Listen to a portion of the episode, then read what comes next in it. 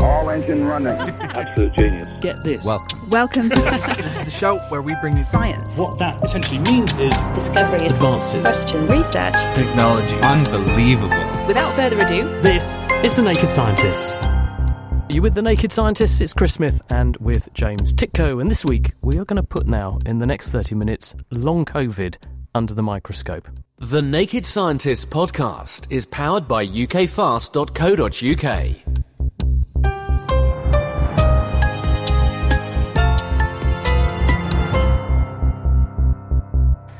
Long COVID is essentially what it says on the tin symptoms which persist long after a person is diagnosed with COVID 19. This can mean different things for different people, however. I spoke with clinical academic at King's College London, Natalie McDermott, about her personal experience with the condition. Before I got COVID and before the pandemic, I was a very active person. I had relatively recently returned from living in Sierra Leone for a prolonged period of time where I'd been doing research into Ebola. And I guess in terms of my passions at that point, certainly career wise, I'm very passionate about doing disaster emergency response and medical response. And Natalie, um, when you first got COVID, what was that like? Was it a similar experience to maybe how many others describe it? So I first had COVID in about March of 2020, the end of March. And I guess, yes, it was very similar to a lot of people. It floored me for about a week. I had a fever for about five days and, and pretty much slept for most of the, that time, lost my sense of taste and smell, and then also became a little bit breathless in that second week.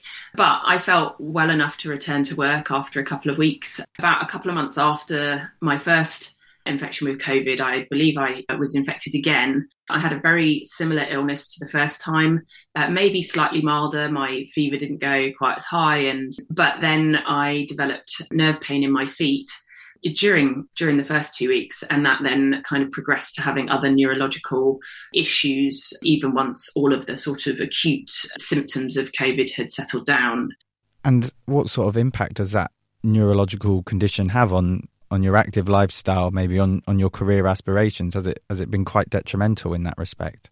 Yes, it's certainly been quite difficult. I can't walk very far without crutches. With crutches, I can walk a little bit further, but my mobility is significantly limited. So it does make everyday life and any kind of travel just that bit more challenging. I'm someone who thinks that nothing should be impossible, irrelevant of limitations we have. So I go to uh, great lengths to overcome those barriers. I have yet to uh, respond to a disaster overseas, but I reckon that if they just provide me with a quad bike, everything would be fine. That's kind of my plan in the future.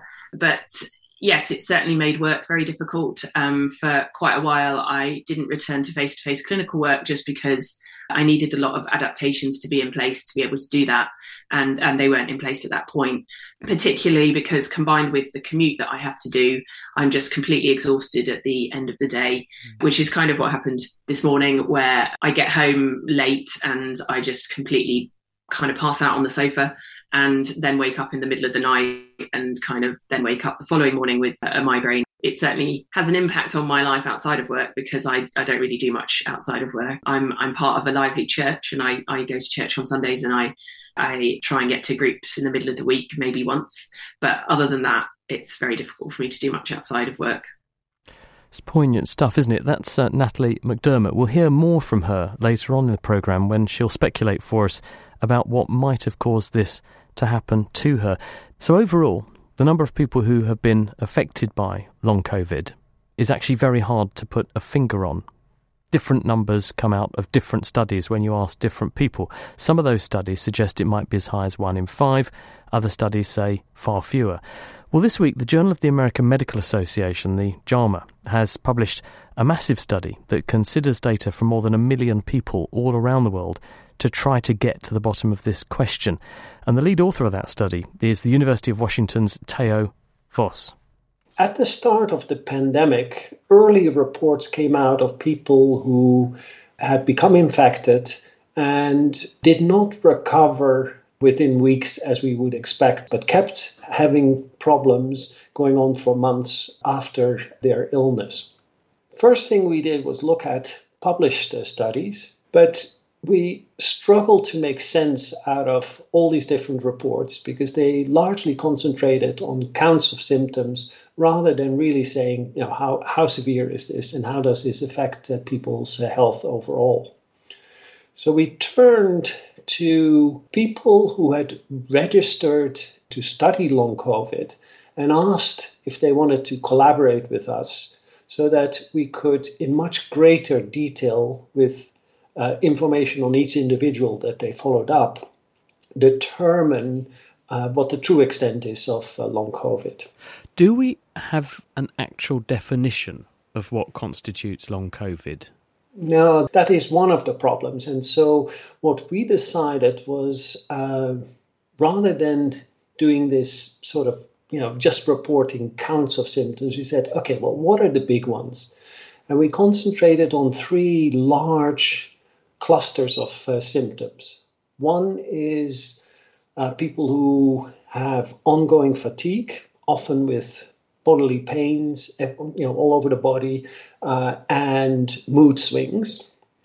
The second were people with ongoing breathing problems, and then a third cluster of people with cognitive uh, problems, you know, memory loss, lack of concentration, what you know popularly has been uh, labeled brain fog. And so, does a person have to have all of those things, some of those things, one of those things? What do they need to have to fit the definition for what you're calling long COVID? A person qualifying for one of the three clusters would be labeled as having uh, long COVID. But what we found was that of all the people who had at least one of these symptom clusters, about a third had more than one cluster. And, you know, some unfortunate people had all three of the clusters. And how long did they have to have had those symptoms for, for them to fit your definition? We used the WHO definition, which says that you start counting someone as having long COVID at three months after the start of infection. And how many independent studies did you end up collaborating with and what number of patients did that sum to? So, what's your sample size here? Yeah, so we had 10 collaborating studies, one in Russia and one in Iran. We complemented that with 44 uh, published uh, studies and two large medical record databases in the US. The strength of that is that you have large numbers and you can compare with controls. Because important with long COVID is that all those symptoms are pretty common generally. So, to truly define what the occurrence is of long COVID, you have to have some comparison with people who have not been infected, where people reported how different they were with all their symptoms compared to the situation before they became infected. So, you have tried to capture and get at that problem, which is many people have said, well, are we comparing genuinely apples with apples, the before and after COVID yeah. you? When you do that, what trends emerge then? What fraction of people and who gets it and who doesn't, and what general predictors are there in terms of who's at risk? Women are much more likely to be affected at twice the rate. Children are affected at half the rate of adult men. Overall, our estimate is that just over 6% develops these three major long COVID uh, clusters, but at a higher rate in women than in men and lower again in children. And did you manage to find anything that would be some cloud with a silver lining good news for people who have this? Were people by and large getting better? Our best estimate is that 15% still have uh, ongoing symptoms at one year. So the, the good news there is that the vast majority of people recover. Now, what happens with that tail end, and that's still you know many millions of, uh, of people, and we only have information out, going out uh, one year past uh, infection, we don't know how many of them will have a very chronic course of the illness. Time will need to tell. But at least, you know, for many people who become uh, a case of long COVID, uh, you know, there's there's a, a reasonable uh, chance that uh, people will recover. The severity, though, of these symptoms is pretty high. You know, we uh, in in our burden of disease work, we have these so-called disability weights, where we give a value to the severity of all the different uh, diseases and, and their consequences. And if we take the average severity of people with these three long COVID uh, clusters, it is equivalent to the amount of health loss that we estimate for things like deafness and the long term consequences following moderate to severe traumatic brain injury. So, not trivial amounts of disability. And this is still, you know, the average. So there's a spectrum of people who are way worse off and are extremely dis- disabled, and people who are less uh, disabled uh, uh, that make up that uh, average. Interesting stuff, isn't it? That was uh, Theo Vos there.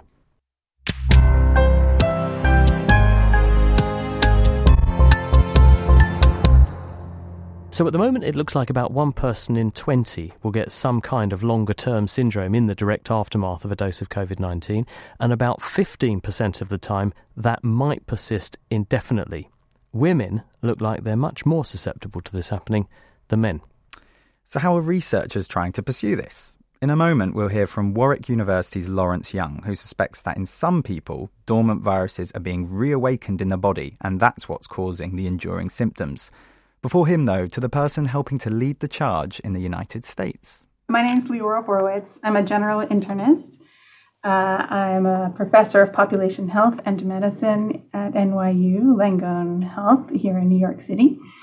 And as well, I am helping to lead the clinical science core for the NIH's Recover program, which is a program seeking to understand long COVID.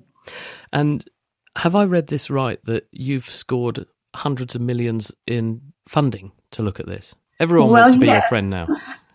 Yes, but we do pass it all on to others. Congress has appropriated uh, a billion or so dollars to study long COVID, and that includes doing observational studies and electronic health record studies and clinical trials. And a portion of that has come to us here at NYU to distribute to hundreds of sites around the country that are doing observational studies of long COVID. Do we agree yet, Laura, what long COVID actually is? No, uh, it's actually our first goal for the observational work and our, our foundational uh, work. If we can't define long COVID, we can't do trials to see if we can make long COVID better. So, how are we defining it at the moment when we're trying to explore this entity? What are we actually thinking or saying we're studying? Well, it's actually extremely difficult. The WHO have made some stabs at definitions like having new symptoms or problems that started after COVID and last a few months. And then others have taken much narrower definitions uh, with specific symptoms. We are doing something in between, which is we are asking people about over 50 symptoms and whether they are new or different since COVID and using those, we will be able to come up with probably not one definition, but multiple definitions of long COVID. So, is it likely then that what we're dealing with is an entity that, that is an umbrella term, but it's united by the fact that everyone who's got these complex symptoms has been infected with COVID at some point, but what they've probably got is a range of different syndromes that they arrive at through different routes and possibly with totally different mechanisms and pathologies going on? That's exactly what we think, yes. So, how on earth are you going to get a handle on this? Um, well, the Recover study is studying adults and children and also people who have died to come up with some answers to the, exactly those questions. What we do is we prospectively enroll people, some at the time that they have their first infection, and some after they've had an infection in the past. And every three months, we ask them about these 50 plus symptoms so we can understand how those evolve over time. We ask them if they've had them before their infection. And we also enroll people who've never had infection at all and ask them about the same symptoms because these are symptoms that ordinary people have in the course of their lives, even if they haven't had COVID. Because Terence Stephenson, who did a similar sort of thing, albeit on a much smaller scale, and looking at younger people in the UK, found that while there was evidence that young people who had had coronavirus infection did have a certain complex of symptoms more often, he got a very similar number when he asked people who hadn't had coronavirus infection. So there must be a lot of noise in this system. It's quite hard to disentangle what's really COVID and what's background just because of what we've all been through in the last two years. Yeah, there's actually many reasons this is extremely hard. And one of them is precisely that. One is that symptoms like fatigue and exhaustion and brain fog and joint pain and so on and so forth, any particular symptom you could come up with uh, does exist in the general population. That's one problem. But there's other problems too. So, one is that the virus itself has changed over time, and it could well be that the kinds of symptoms people have long term from the Omicron variant are different from the kind that people would have gotten from the original variant or Delta or something other. Another challenge is that the treatments for COVID infection have changed dramatically over time as well. They may be better or worse, able to prevent long term symptoms. Another issue is that people are now vaccinated, so it could be that people have a different frequency or type or severity of long COVID because of that. And then finally, the world around us has changed too, and living uh, now is different from living in 20 in March of 2020 uh, when the world was sort of falling apart, and in 2021 and so on. So the other influences on people's symptoms and um, experiences have also changed over time. How do you also get around the question of what epidemiologists and, and health statisticians call recall bias? If you go up to somebody who's got a problem, they're more likely to be an accurate historian or to remember things relevant to that than someone who never thought about it before. Yeah, it's a real problem.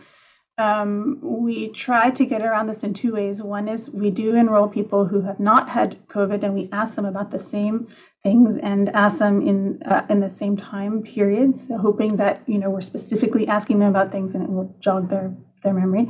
And the second way we do this is that we've reserved half of the slots in our study for people enrolled at the time of an acute infection, meaning they don't know yet if they have long term consequences or not. And so we can then prospectively ask them, that means going forward in time, every three months, ask them about their symptoms so that there's not bias there. And then I will finally say that we don't just ask questions, we collect large amounts of blood and other specimens. We do a huge number of blood tests and other sorts of tests on people. We do x rays, we do MRIs, we do uh, physical examinations, we do cognitive evaluations, and so on. So we have as well objective data, which is a little bit less subject to bias. We also are doing tests to try to understand causes of long COVID, and here um, we look at a variety of hypotheses. We are looking right now uh, for evidence that there's still virus present in the body. We look for evidence of immune dysregulation. We look for evidence of other viruses being reactivated, like EBV. So we are looking for all of those different types of potential causes, and it's quite likely that some people will have some and others will have others. Leora Horwitz from NYU Langone Health. Now, as Leora just mentioned, one idea to account for at least some cases of long COVID is that there may be dormant viruses of different types and persuasions lingering in the body, and they're being reawakened by a preceding coronavirus infection. And it's the effect of these agents, together with coronavirus, that accounts for some of the symptoms. Well, possible culprits that are being considered include viruses like EBV, the Epstein Barr virus, which is more commonly known as the virus that causes glandular fever. Warwick University virologist Lawrence Young has been looking at this. Lawrence, what's the evidence that this might be going on? Well, we saw some early evidence, Chris, that if you look at this infection, which is the most common infection in humans, so most of us, that's 96% of the world's population, sustain a lifelong, largely harmless infection with Epstein Barr virus. But what was seen early on in the pandemic is that people who had very severe COVID were actually reactivating the virus. The virus was becoming more active and replicating at a higher level. And when people have followed those individuals who had more reactivated EBV during the acute phase, it looks like that translates into an increased risk of developing long COVID.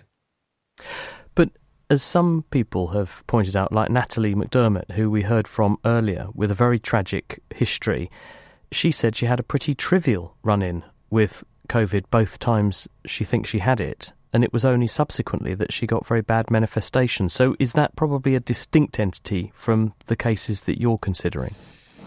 No, because we've also seen in studies and some of the studies we've started to do ourselves, but looking at other other, other studies around the world, that that actually some folks with mild acute COVID are developing more long term reactivation of EBV as measured by antibodies in the blood, elevated antibodies to this virus.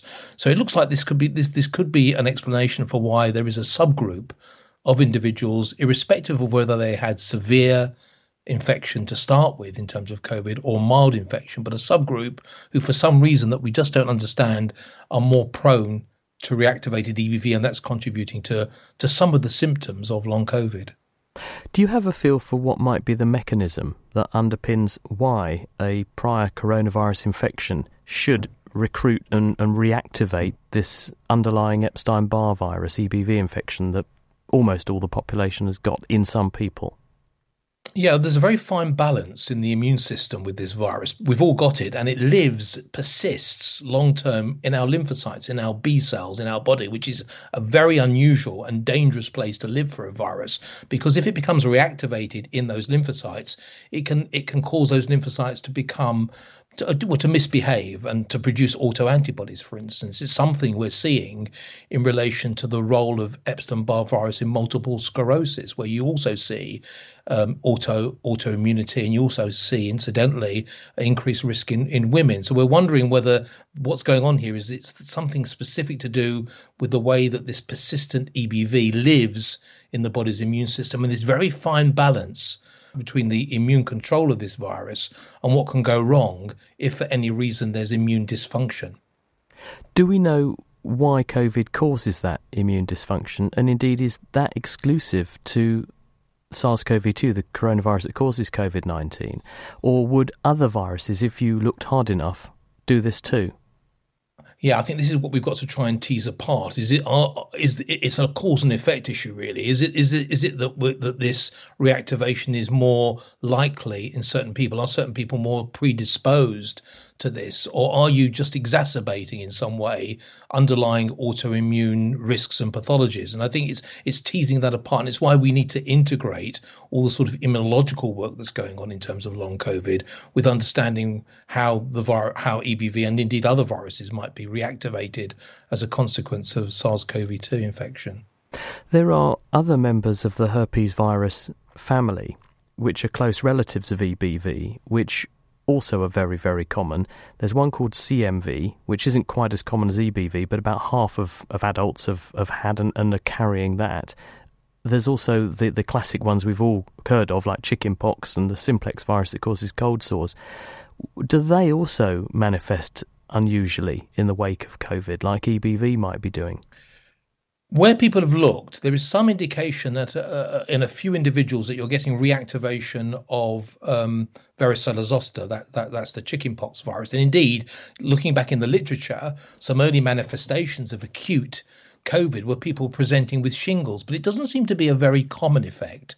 So it, I think there's something a bit peculiar about EBV, and I suspect again it's something to do with the way the virus is living in B cells. Incidentally, there's a there's a preprint um, from a group in the States who have looked at this in detail, confirmed an association between EBV reactivation and long COVID. But they also found a rather bizarre thing, which is those individuals who had evidence of CMV infection were relatively protected from long COVID. So this is all rather mysterious, and it's going to take a lot more work with a large, well defined population to really understand what's going on. And the other thing that was alluded to by Theo Vos at the beginning was the, the really strong signal corresponding to women getting long COVID. How does that square with what you're finding with EBV? Because that's equivalent in both boys and girls, men and women, isn't it, in terms of who carries it? So why would there be that sex difference? Yeah, I think when you when you're looking at something that's so multifactorial, we know, for instance, that there's a similar association of um, of of autoimmunity in women with other types of syndromes and diseases. And indeed, even if you look at cancer, women mount much better anti-tumor immune responses. They seem to have a heightened immunity, and that's something to do with the sex hormones. It's something to do apparently with work that's shown increased autoimmunity shaped by the degree to which sex hormones influence the the the microbiome in the gut. So there's lots of lots of hand waving here, but there is something peculiar about the immune response in women, and th- that that doesn't manifest itself in terms of um, other EBV associated diseases. But it is worth mentioning, however, that there are these similarities between long COVID and chronic fatigue syndrome. And many of us have been grappling with chronic fatigue syndrome for years and the role of EBV. And again, the the fact that women are more commonly affected by chronic fatigue syndrome than men. And in terms of what the future holds, what can we therefore say about the likely outcome? If if EBV is doing this and is is uh, driving at least a proportion of the cases, what's going to happen to these people? We we heard earlier that about 15% of people get really persistent symptoms that don't seem to go away after after years. Do you think there's something special about them and EBVs doing that, or do we just not know? Have we got any insights yet? Not really, and I think you know sometimes the only way to deal with this is to think about are there are there possible ways of of, of performing some interventional trials? Is there some way of looking at mod, moderating the disease? So, for instance, there's a interesting work in multiple sclerosis using vaccination and or EBV specific adoptive T cell therapy to control that particular disease, you wonder then whether or not, if there is a subgroup of patients who have long COVID as a consequence of EBV reactivation, is there some way of of dealing with that? The problem I have with that is that it looks it's a bit it's a bit of a hit and run scenario because what we're not seeing in these patients with long COVID is high levels of EBV reactivation ongoing. What we're seeing is like the history really. We're seeing in their blood historical reactivation of EBV. So in a way, if you're going to control this particular virus, EBV, you'd have to do it in the acute context of COVID. Um, but I think what we need to do is think about clever designs for looking at interventions. And certainly what we need to do is study large numbers. A lot of the studies I'm mentioning and some we're involved in are sadly mm. just looking at a few hundred patients. We need to look at a few thousand. Well, hopefully, when you've done that, Lawrence, you can come back and tell us what you found. That's Lawrence Young. He's from the University of Warwick. Thank you, Lawrence. Well, apart from being down to reactivating dormant viruses, long COVID can also, in some people, be an inflammatory condition whereby the immune system remains activated long after the infection has passed and targets the wrong tissues. Natalie McDermott, who we heard from earlier, is in the fairly rare position of experiencing what it's like to have long COVID, as well as being an infectious diseases doctor herself. She thinks, in her case, an inflammatory reaction against the wrong tissue might be part of the story nothing is definite, but I certainly have some kind of spinal cord damage or dysfunction related to COVID. I think some of it could have been the direct effect of the virus at the time when I was unwell and maybe some lingering events thereafter. But my illness, certainly in the first year to 18 months, was somewhat progressive. And that wouldn't really be explained necessarily by the direct effects of the virus you know during the, the, the very acute illness that i had with covid. I think some people think there's virus lingering in the body. I'm not sure that that would be the case for for me. I think uh, maybe the virus has triggered my immune system to misrecognize some of my own cells in my body.